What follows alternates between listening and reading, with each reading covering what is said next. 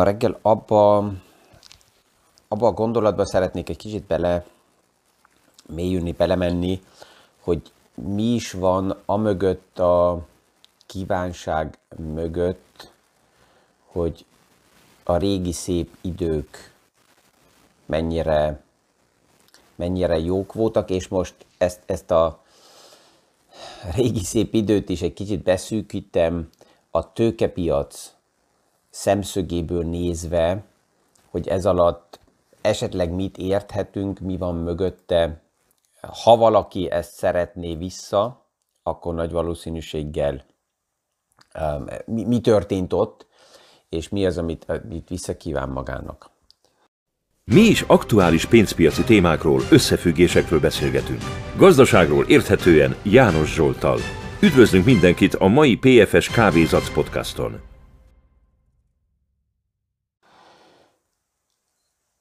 Az elmúlt napokban főleg idősebb ügyfelek, befektetők oldaláról jött így ez a, ez a kijelentés.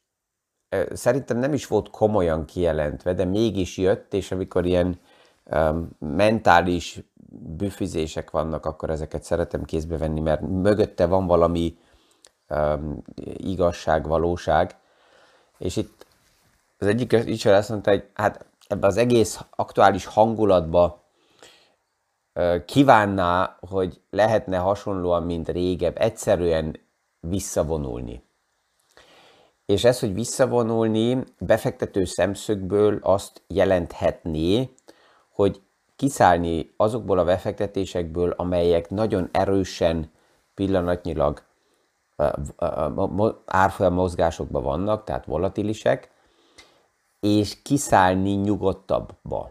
Na most a nyugodtabb mögött általában a kamat és általában a kötvényforma van az emberek fejébe, és hogyha nagyon-nagyon egyszerűen nézzük, akkor ez a, az úgynevezett régi szép idő, és ezt most a dollár és az euró szemszögből közelítem meg, ez az idő lejárt akkor, amikor azt lehet mondani, hogy megszűnt a kamat, mint kockázatmentes hozam definíció. Ez ugye főleg az államkötvények oldaláról, mint, mint alap van definálva, vagy volt évtizedeken keresztül, hogy létezik egy úgynevezett kockázatmentes kamat, és itt előttem van egy grafika, amit hogyha megnézünk, akkor látjuk azt, hogy például a dollárba, ha visszamegyünk 1950-ig, akkor növekedve a világháború után, és hogyha azt megnézzük, akkor a dollárba is a világháború után ilyen körülbelül 1,5-2 nál voltunk, ami lassan aztán növekedett, tehát 1950-től azt lehet mondani, hogy 1980-ig a kamat az ingadozásokkal, de ment felfele. Ez nem volt máró hónapra, ez évtizedek kérdése volt, tehát olyan 30 éven keresztül a kamat nagy kilengésekkel növekedett, ehhez párhuzamosan az infláció is magasabb volt. Tehát, hogyha ezt így nézzük, akkor most megvan ugye az infláció, ami miatt akár a kamat növekedhet, ami döntő, hogy a második világháború után meg volt egy lényeges kiegészítő rész, hogy a kamatok emelkedhettek, az a gazdasági növekedés volt. És ez az, ami ha most is megjelenne, akkor egy hasonló, körülbelül 25-30 éves ciklus előtt állhatnánk, melyik alatt a kamatok növekedni fognak, mert a gazdaságnak a növekedése ez húzza magával felfele. Na most, hogyha megnézzük ezt a, a régi kvázi szép időt, így 1960-tól, 65-től 2000-ig, akkor a kamatszinten azt lehet mondani, hogy megvolt itt jó 40 éven keresztül egy minimum 5%-os kamat a 80-es években akár több is. Felvett egy, egy ideig 15-20%-ig nagyon rövid időre a dollárba is, de meg volt egy ilyen 5%-os alapkamat. És ez megadta azt a béke pozíciót, hogyha bármi a piacokban történt, akkor meg volt a lehetősége egy befektetőnek, hogy kiszálljon, visszahúzódjon erre a, a váró pozícióba, azt tudja mondani, hogy oké, okay, 5% kamattal kibékülök, és figyelte a piacot. Aztán majd később esetleg újra be tudod fektetni. Alapjában azt lehet mondani, hogy 2000 óta ez a kamat megszűnt. És az, ami eleinte abnormális volt, hogy a kamatok lecsökkennek 5%-ról 1-re vagy 0,5-re, ez is hozzaszoktunk. Azután eljött egy olyan időszak, amikor a kamatszint hosszabb ideig nulla volt, vagy negatív, és ez is hozzaszoktunk.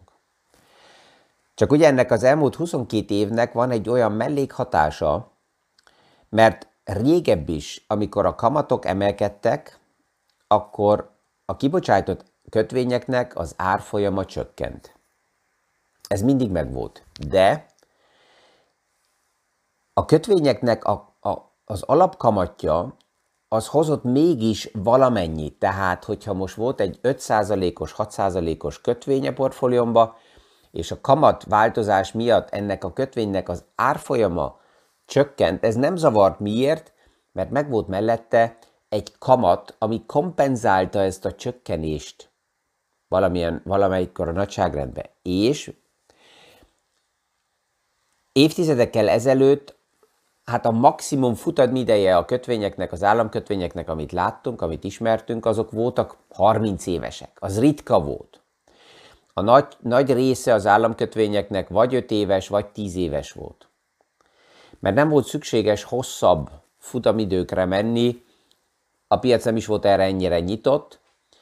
Ma, ha megnézzük, akkor nagyon-nagyon sok államkötvény ritka az, hogy 10 éves, mert a 10 éveseknél szinte semmi kamatot nem lehetett elérni az elmúlt években, ezért 30, 50, 100 éves kötvények kibocsátásai történtek meg. Ugye a híres lett az osztrák kötvény, amelyeket két évvel ezelőtt bocsátottak ki Ausztria, 100 éves futamidővel, 1,18%-os kamattal, és mivel olyan hosszú a maradék futamideje ennek a kötvénynek, ezért a kamatváltozások oda vezettek, hogy aktuálisan 100 helyett 45-nél van ennek a kötvénynek az árfolyama, tehát radikális az árfolyam csökkenés. Ha valaki megtartja, szó so akkor ő megkapja az 1,1%-at, vagy 1,18-ot, és kész.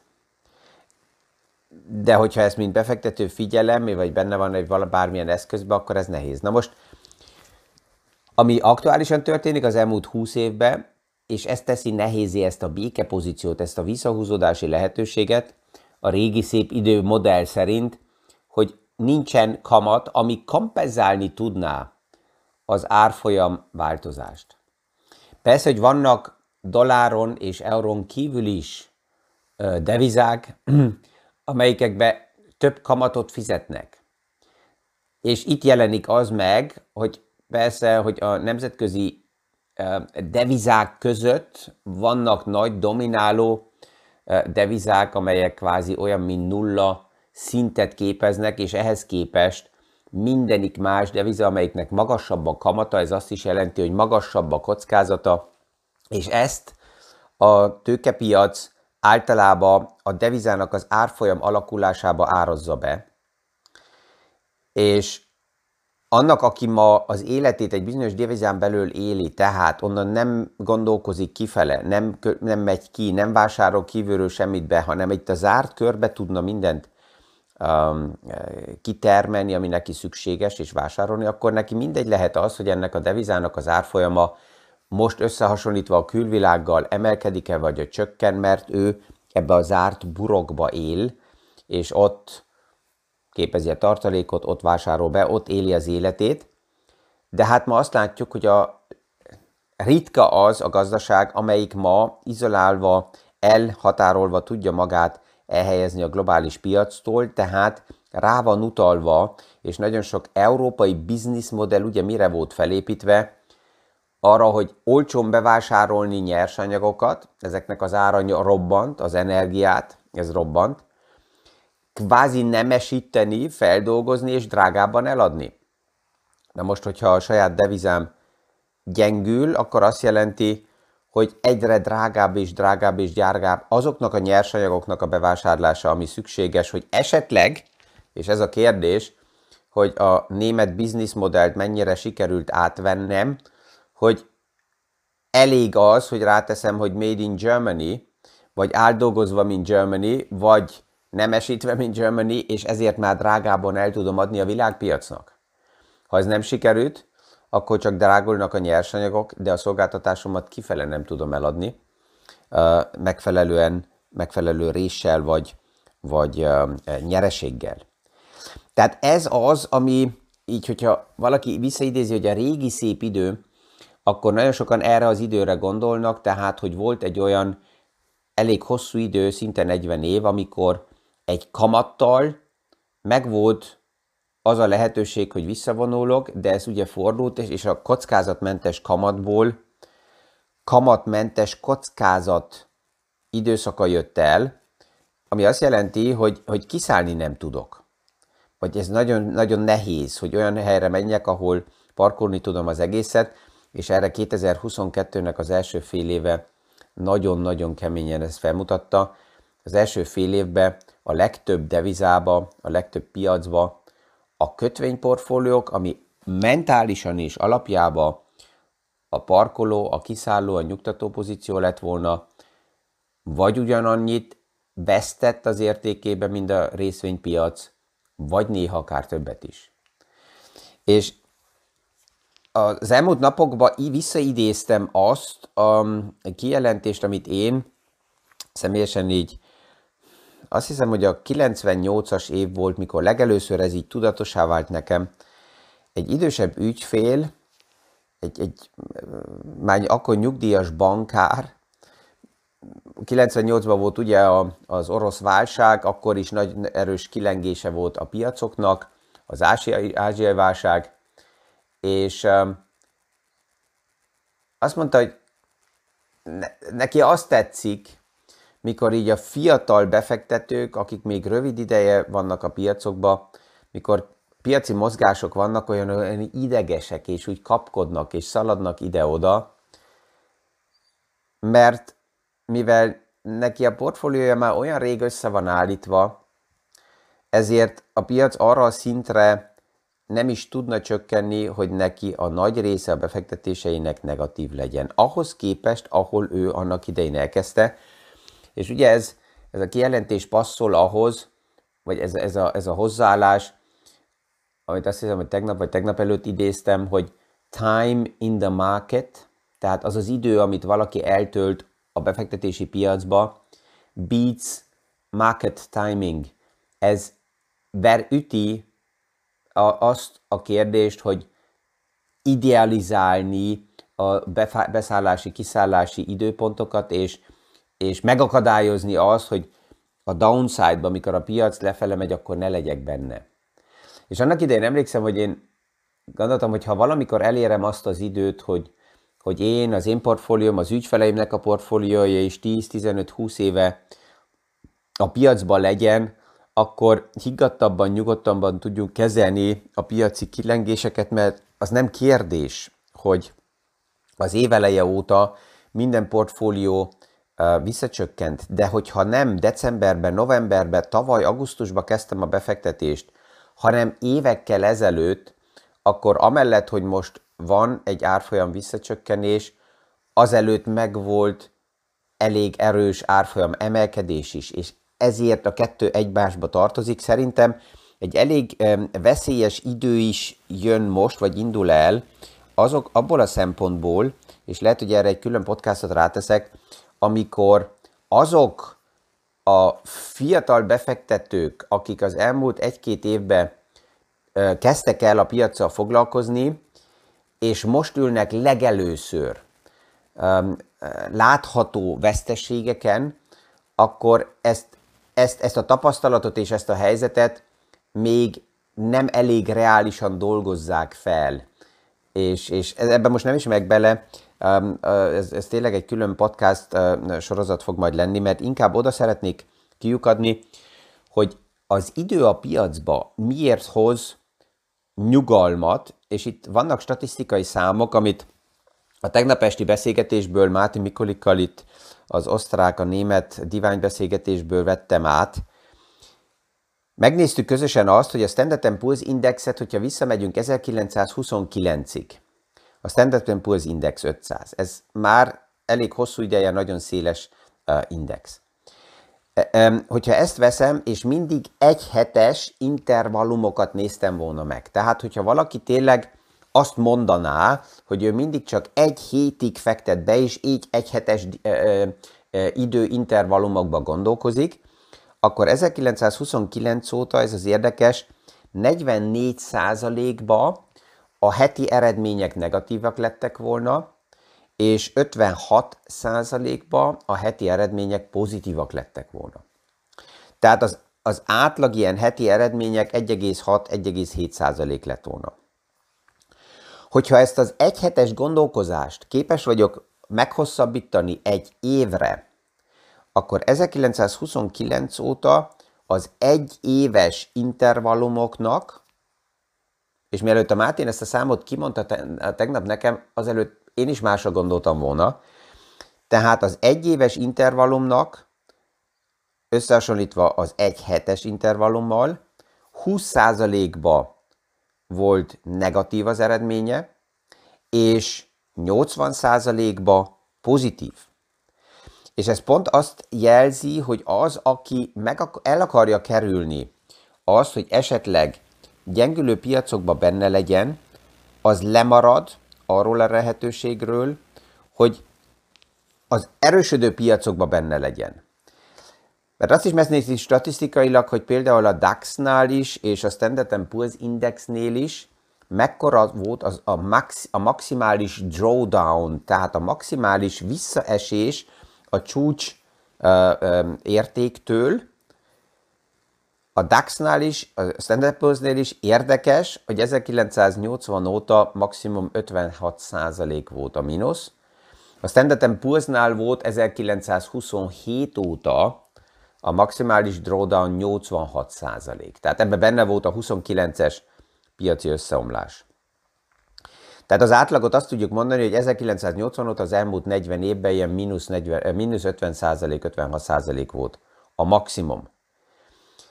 De mi volt ez alatt az idő alatt a maximum upside, tehát az, ami emelkedési lehetőséget tartott magába, 1927 óta a Standard Poor's Indexbe a maximum emelkedés az 107.900 százalék, 107 ezer, és 1980 óta 4640 százalék.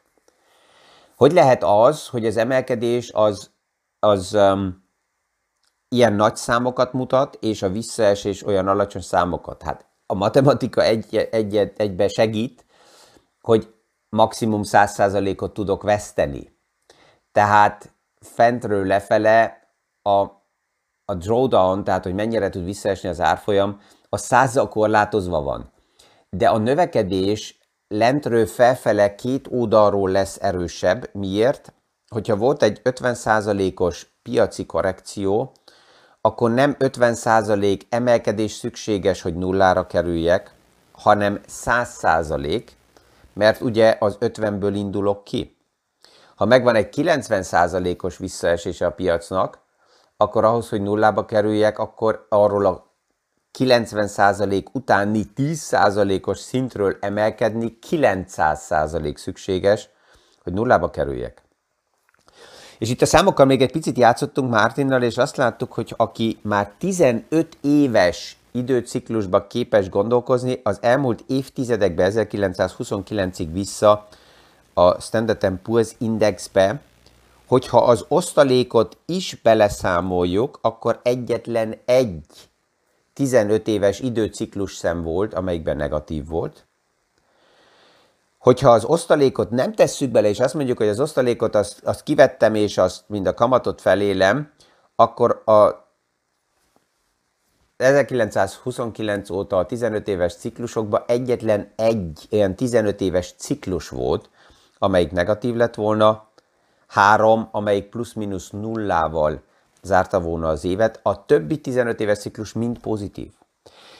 És ez az, ami a nap végén, mint befektető, főleg olyan időkbe, ami aktuálisan van, lényeges, hogy lássam, hogy a piac hol mozog, és azt hiszem, hogy a tegnap vagy tegnap előtt azt is idéztem, hogy ha a legrosszabb időbe fektetett volna valaki az elmúlt évtizedekbe, be, akkor még mindig jobban járt volna, mint hogyha nem csinált volna semmit. De most a legrosszabb idő, az a legtöbb ember fejébe, az az, az olyan idő, mint most. Tehát rossz a hangulat, katasztrofálisak az árfolyamok, katasztrofális, olcsók az árfolyamok. Tehát erre az időre gondol, de valójában a legrosszabb idő az lenne, amikor parti hangulat van, csúcsok az árfolyamok, és ott fektettem volna be. Egyet ki lehet ma jelenteni, hogy aktuálisan nem vagyunk parti hangulatban. Tehát az a csúcs érték, ami egy összeomlás előtt esetleg egy top pozíció, az ma biztos, hogy nincs itt. Lehet, hogy volt a tavaly februárban, de azóta nem. Tehát az aktuális piaci helyzet sokkal közelebb van, akár a statisztika oldaláról is, azokhoz az ideális mélypontokhoz, amit visszapillantó tükörből nézve, mint ideális, akár start időnek is lehet nézni, hogy ott érdemes portfóliókat elindítani és felépíteni. Ezzel remélem, hogy ma sikerült egy picit más szemszögből megvilágítani ezt a, ezt a kvázi egy picit romantikusan kimondott régi szép időnek a hátterét, hogyha ezt a tőkepiac és a kamatok oldaláról nézzük meg. És kívánok mindenkinek kellemes napot, és a viszonhallásra a hónap reggeli PFS Kávézac podcastig. Mi is aktuális pénzpiaci témákról, összefüggésekről beszélgetünk. Gazdaságról érthetően János Zsoltal. Üdvözlünk mindenkit a mai PFS Kávézac podcaston!